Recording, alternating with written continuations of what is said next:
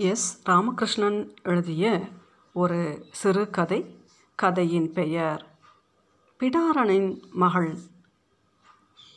மழையோடு நனைந்தபடி இரத்த பரிசோதனை நிலையத்தினுள் வந்து நின்ற அந்த பெண்ணையும் அவளுடைய தகப்பனையும் பார்த்தேன்.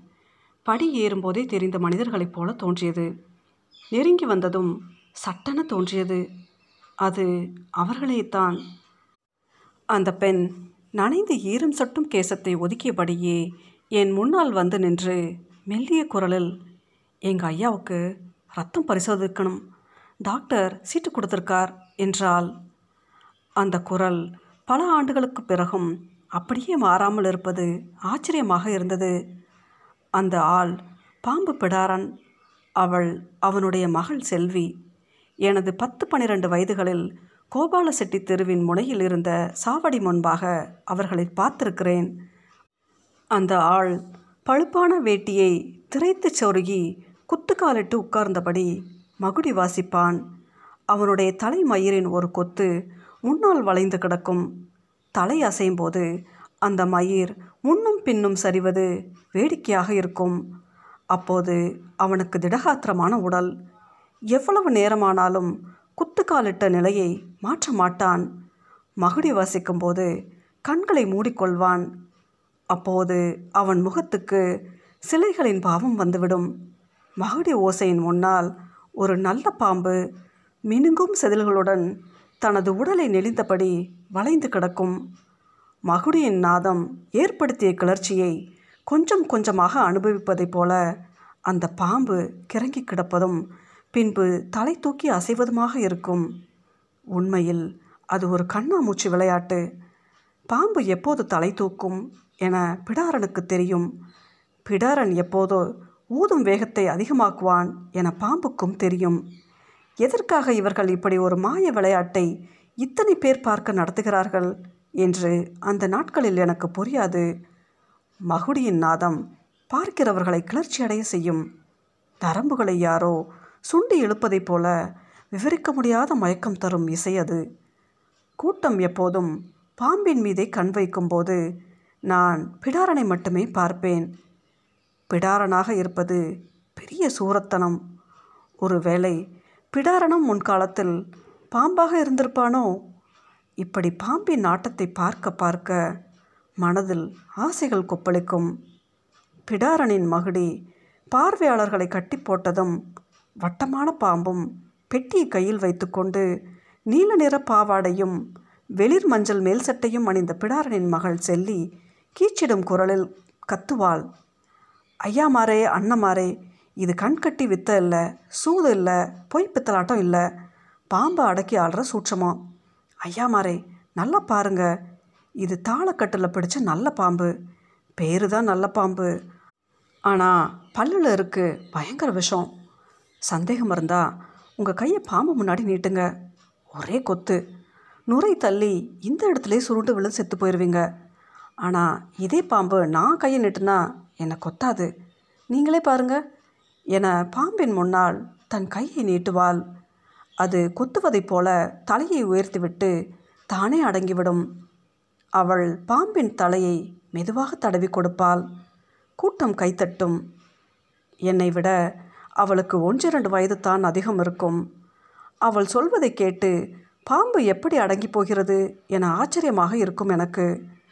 ஊதுவாயில் எச்சில் ஒழுக பிடாரன் மகுடி வாசித்து பாம்பை கிறங்க ஆட வைத்து இசையின் உச்சத்தில் சட்டென நிறுத்தி விடுவான். மயங்கி கிடந்த பாம்பு விருட்டென எழுந்து அவன் கையை கொத்த சீறி பாயும். அதன் கழுத்தை பிடித்து சுருட்டி தன்னுடைய பெட்டியில் போட்டு மூடிவிட்டு எழுந்து அனைவரையும் பார்த்து கையெடுத்து கும்பிடுவான். அவன் கும்பிடு போடுவதில் பணிவு இருக்காது. தன் வேலை முடிந்துவிட்டது. இனி செய்ய வேண்டியது நீங்கள்தான் என்பதைப் போலவே இருக்கும். கூட்டத்தில் கிடைத்த காசுகளை எண்ணி தன்னுடைய சுருக்கு பையில் போட்டு கொண்டிருப்பாள் செல்லி. அவளிடமிருந்து இரண்டு ஒரு ரூபாய் நாணயங்களை மட்டும் பிடாரன் கை நீட்டி வாங்கிக் கொள்வான். பிறகு வேட்டியில் சுருட்டி வைத்திருந்த பீடியை எடுத்து பற்ற வைத்து இழுக்கத் தொடங்குவான்.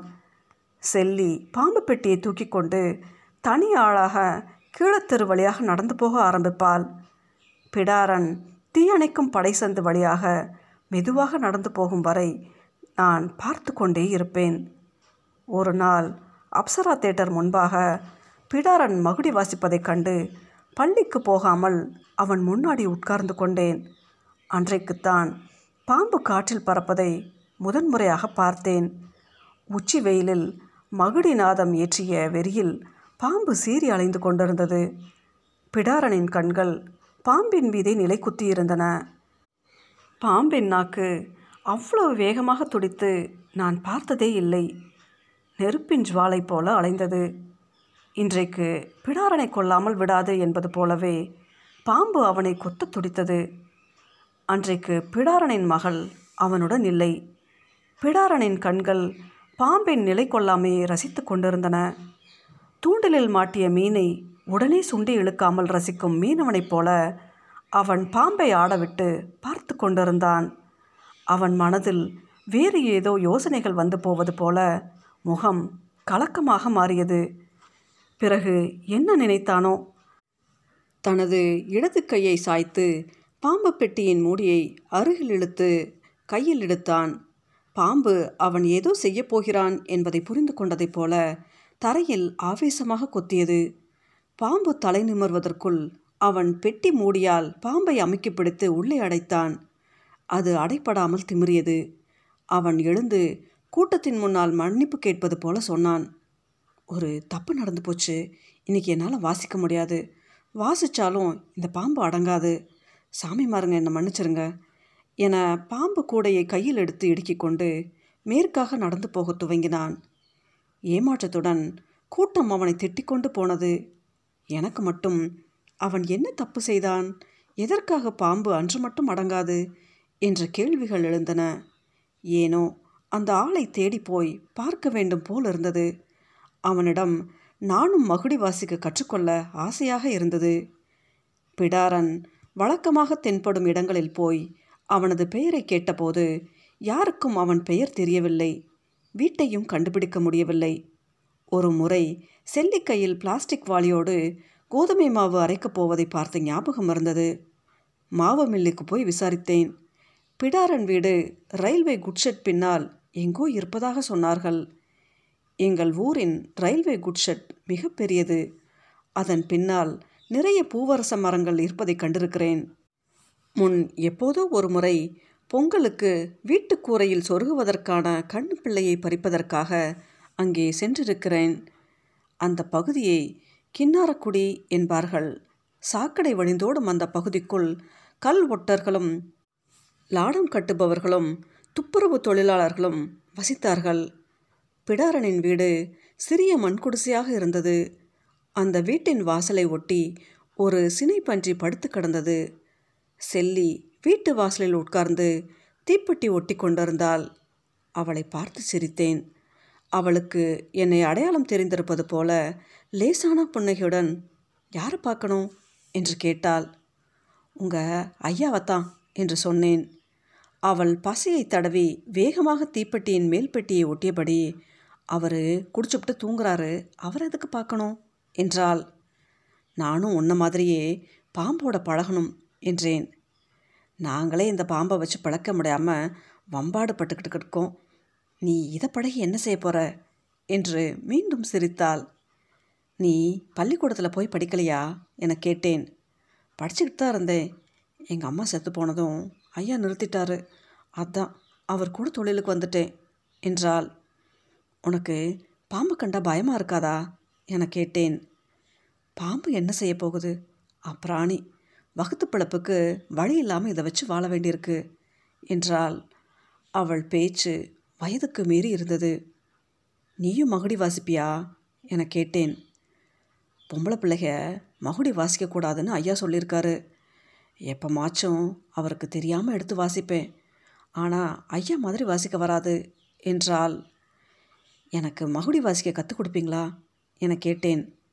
அதெல்லாம் வேணாம். நீ மகுடி வாசிச்சா பாம்பு உன் வீடு தேடி வந்துடும் அப்புறம் உன்னை விட்டு போகவே போகாது. பரவாயில்லையா? நிஜமாவா? என குழப்பத்துடன் கேட்டேன். ஆமாம் நீ மகுடி வாசிக்கிறத நிறுத்திட்டா பாம்பு உன்னை கொன்று போட்டுரும். பாம்பை பழக்கிறது லேசு. ஆனால் அதை நம்ம கட்டுக்குள்ளேயே வச்சுக்கிட்டு இருக்க முடியாது. ஒரு நாள் மூர்க்கமாயிரும். அப்போது எந்த மகுடியாலும் அதை வசப்படுத்த முடியாது என்றால் உனக்கு இதையெல்லாம் யார் சொல்லிக் கொடுத்தது?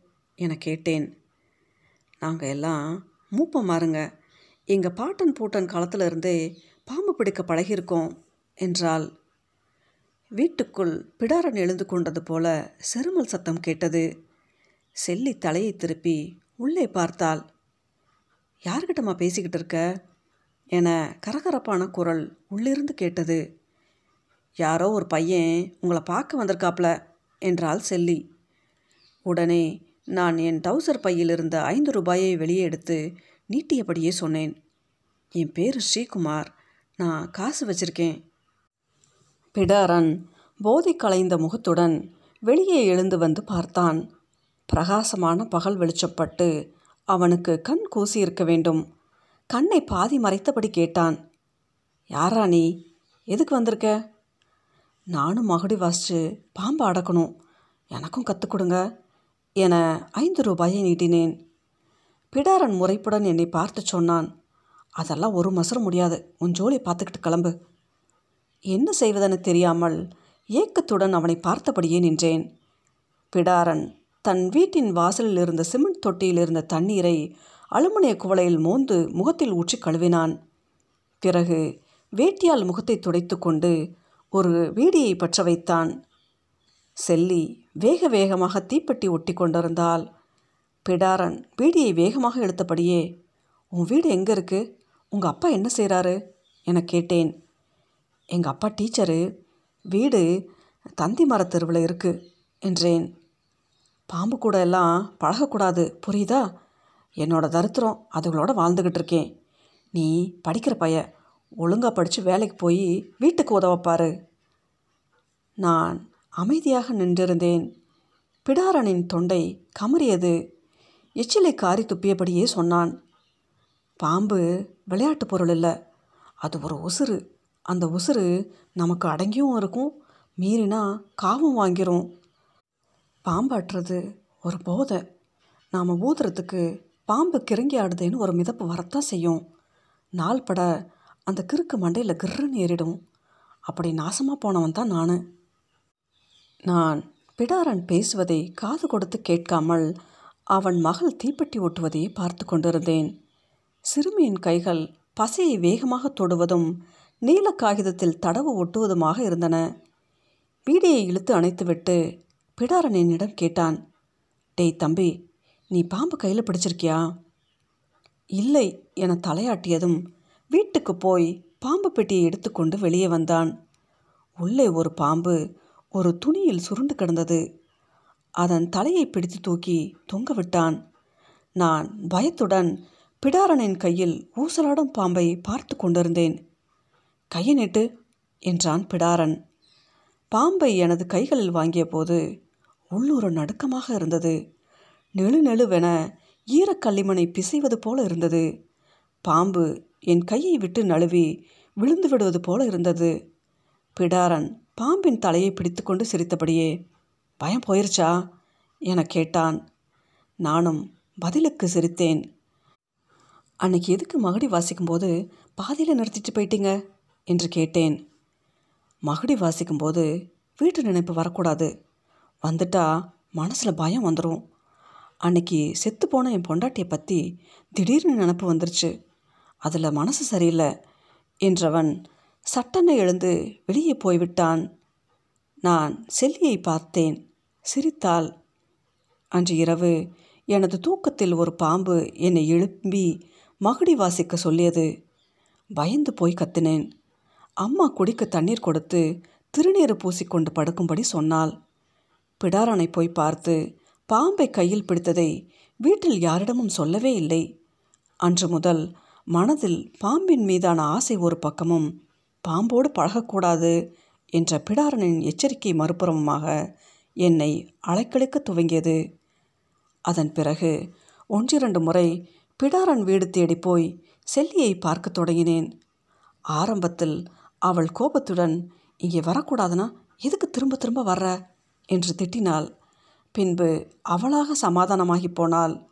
அவளுக்கு பள்ளிக்கூடம் போய் படிக்க வேண்டும் என்ற ஆசையாக இருந்தது. நிறைய படித்து டீச்சர் ஆகணும்னு ஆசை. ஆனால் ஐயா விட மாட்டேங்கிறார் என்று ஆதங்கத்துடன் ஒரு நாள் சொன்னாள். அவள் படிப்பதற்காக சில கதை புத்தகங்களை ரகசியமாக கொண்டு போய் கொடுத்தேன்.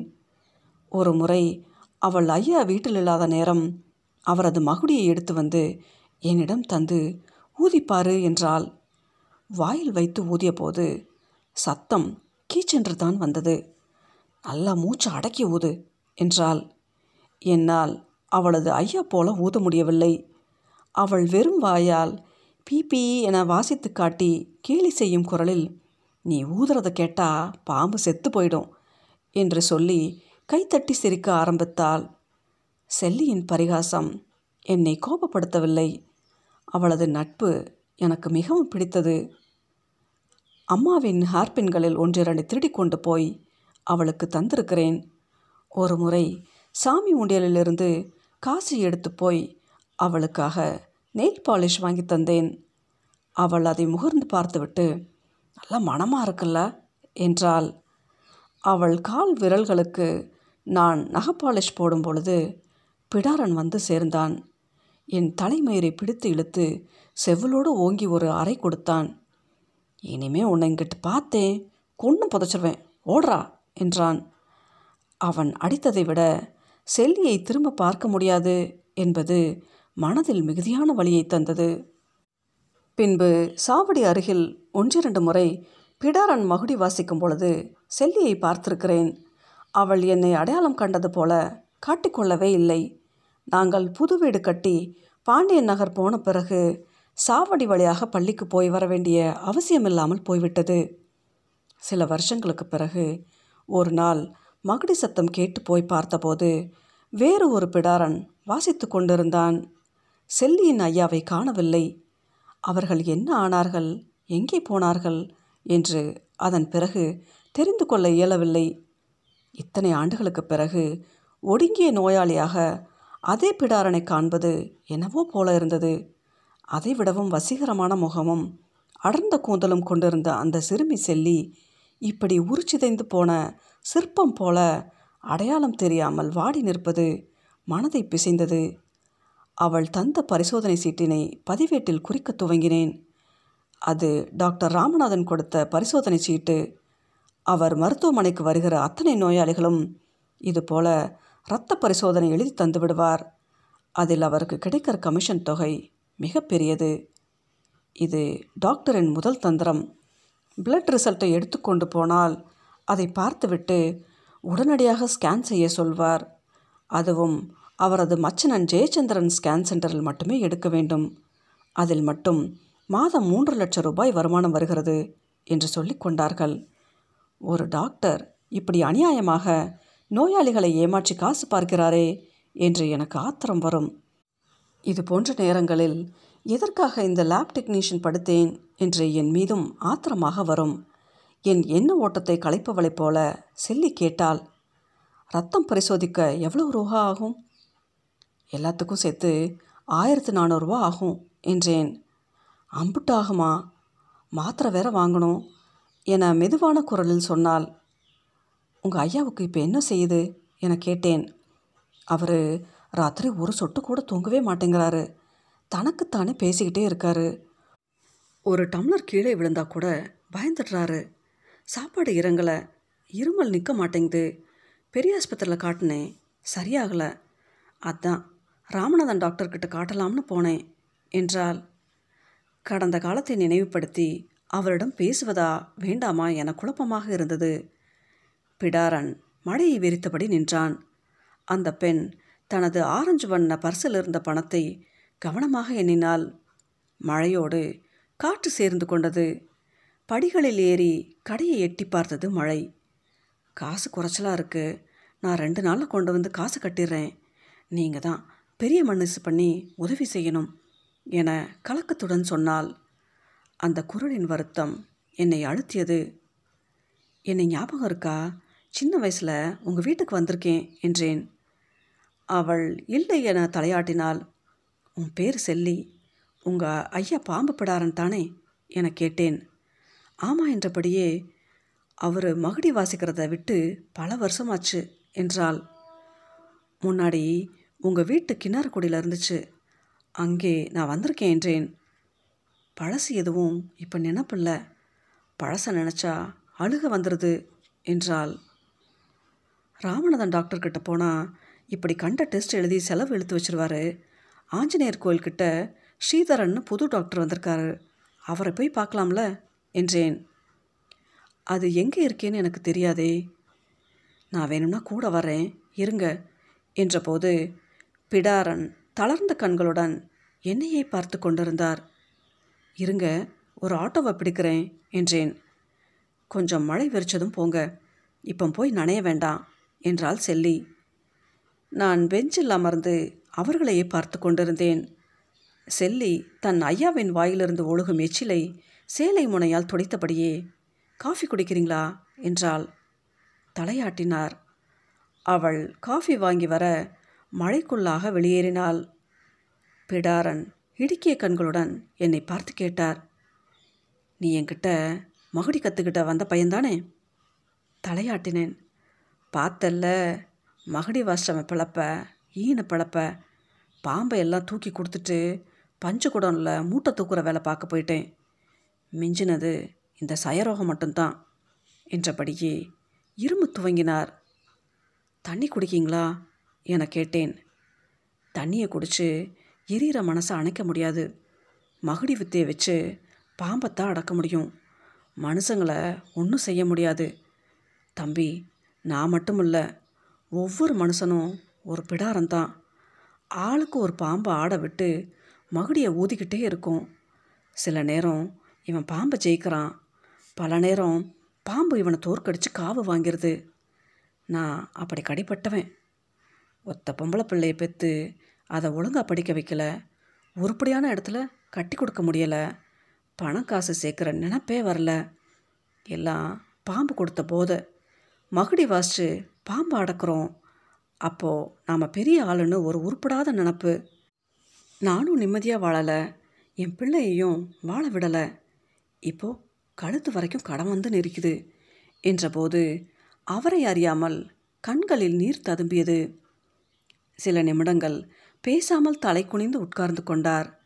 பிறகு மூச்சை உள்ளிழுத்துவிட்டு மெதுவான குரலில் சொன்னார் சித்தால் வேலைக்கு போகிற ஒரு பையலுக்கு என் மகளை கட்டி கொடுத்தேன். அவன் பெருங்குடிகார பைய. என் மகளை போட்டு அடியாக அடித்து ஊர் குலைச்சிட்டான். இதில் அவளுக்கு மூணு பொம்பளை பிள்ளைக. அவள் பாவம். வீட்டை காப்பாற்ற ஓடி ஆடி கட்டட வேலை பார்த்து ஒரு தெரியாமல் போயிட்டா. அந்த குடிகார நாயும் செத்து தொலைஞ்சிருச்சு. மிஞ்சி நிற்கிறது இவளும் மக்களும் தான். குடியிருக்க வீடு இல்லை கையில் காசு பணம் இல்லை. வாழ்ந்ததுக்கு மிச்சமாக இருக்கிறது இத்து போன இந்த உடம்பு மட்டும்தான். அவருக்கு ஆறுதல் சொல்ல தெரியவில்லை. அவரையே பார்த்து கொண்டிருந்தேன். அவர் உடைந்த குரலில் தொடர்ந்தார். பாம்பு தூக்கி கொடுத்துட்டாலும் அந்த நினப்பு மனசை விட்டு போக மாட்டேங்குது. மகுடி சத்தம் எனக்குள்ளே கேட்டுக்கிட்டே இருக்குது சில சமயம் எனக்கே பயமாக இருக்குது கண்ணை மூடி படுத்தா நூறு பாம்புங்க ஒன்று சேர்ந்து வந்து வாசிடா வாசிடான்னு என்னை பாடாப்படுத்தி எடுக்குதுங்க. வயிற்றுக்குள்ளே ஒரு பாம்பு சுருண்டு படுத்துக்கிட்டு நெளிகிற மாதிரி இருக்குது எவ்வளோ பெரிய நாகப்பாம்புக்கும் பயப்படாத ஆளாக இருந்த என்ன சாமானிய மனுஷனை கூட பார்த்து பயப்படுற ஆளாக ஆக்கிருச்சு உலகம். நான் கொஞ்சம் கொஞ்சமாக உள்ளுக்குள்ளே செத்துக்கிட்டு இருக்கேன். பாம்புக தான் இப்படி சாகும். ஏதாவது பாம்பு தானாக செத்து நீ பார்த்துருக்கியா? பாம்பு சாகிறது லேசான விஷயம் இல்லை அது புரியாமல் என் மக கோட்டிக்காரி மாதிரி என்னை காப்பாற்ற அலைஞ்சிக்கிட்டு கிடக்கா. ஒரு காலத்தில் என்னை சுற்றி ஊரையே உட்கார வச்சு வேடிக்கை காட்டுக்கிட்டு இருந்தேன். இப்போது நான் செல்லா காசு. நான் செத்தா கூட யார் என்னை நினச்சிக்கிட்டு இருக்க போகிறாங்க என சொல்லும்போதே அவர் குரல் உடைந்து அடைத்து கொண்டது. தனது கண்களை புறங்கையால் துடைத்தபடியே சொன்னார். தம்பி உங்களால் முடிஞ்சா எனக்கு ஒரு வேலை வாங்கி கொடுங்க. பூமிக்கு பாரமா எத்தனை நாள் மக வீட்டில் உட்காந்து சாப்பிட்றது? என்ன வேலை பார்க்குறதுன்னு எனக்கும் தெரியல. எந்த வேலைக்கும் எனக்கு தகுதியும் இல்லை. வாழ்நாள் பூரா உருப்படாமலே இருந்துட்டேன். இப்போது அதை நினச்சி வருத்தப்படுறேன். பதிலற்று அமைதியாக அவரையே பார்த்தேன். தன் சட்டை பையில் பீடியை தேடியவர் பீடி இல்லை என்பதை உணர்ந்தவராக என்னிடம் கேட்டார். ஒரு பீடி வேணும் கிடைக்குமா? நான் பீடி வாங்கி வருவதற்காக வெளியே எழுந்து நடந்தபோது மழை குறைந்திருந்தது. பெட்டிக்கடையின் முன் வந்து நின்றபோது மனது கனமாக இருந்தது. இவ்வளவு தான் வாழ்க்கையா? பிடாரன்கள் இல்லாமல் போய்விட்டதற்காக இந்த உலகில் ஒருவர் கூட கவலைப்பட மாட்டார்களா என்ன? பீடியை வாங்கி கொண்டு திரும்பி வந்தபோது பிடாரனை காணவில்லை. சக லேப் டெக்னீஷியன் மணிமேகலை சொன்னால் அந்த வயசான ஆளும் பொம்பளையும் திடீர்னு கிளம்பி போயிட்டாங்க. எங்கே போனார்கள் என புரியாமல் சாலையை வெறித்து பார்த்தபடியே நின்றிருந்தேன். மழை வெறித்து சாலையில் தண்ணீர் ஓடிக்கொண்டிருந்தது. ஈரம் வழிந்த சாலையில் நடக்கத் தொடங்கிய போது மனதில் வருத்தமாக இருந்தது. ஏனோ தோன்றியது. பாம்புகளின் விசித்திரம் அதோடு பழகிய பிடாரனுக்கும் இருக்கும் தானே. அப்போது விஷமுள்ள பாம்பின் முன்னால் அது தன்னை கொத்தாது என நம்பி கையை நீட்டிய சிறுமி செல்லியின் வசீகர முகம் நினைவில் வந்து போனது.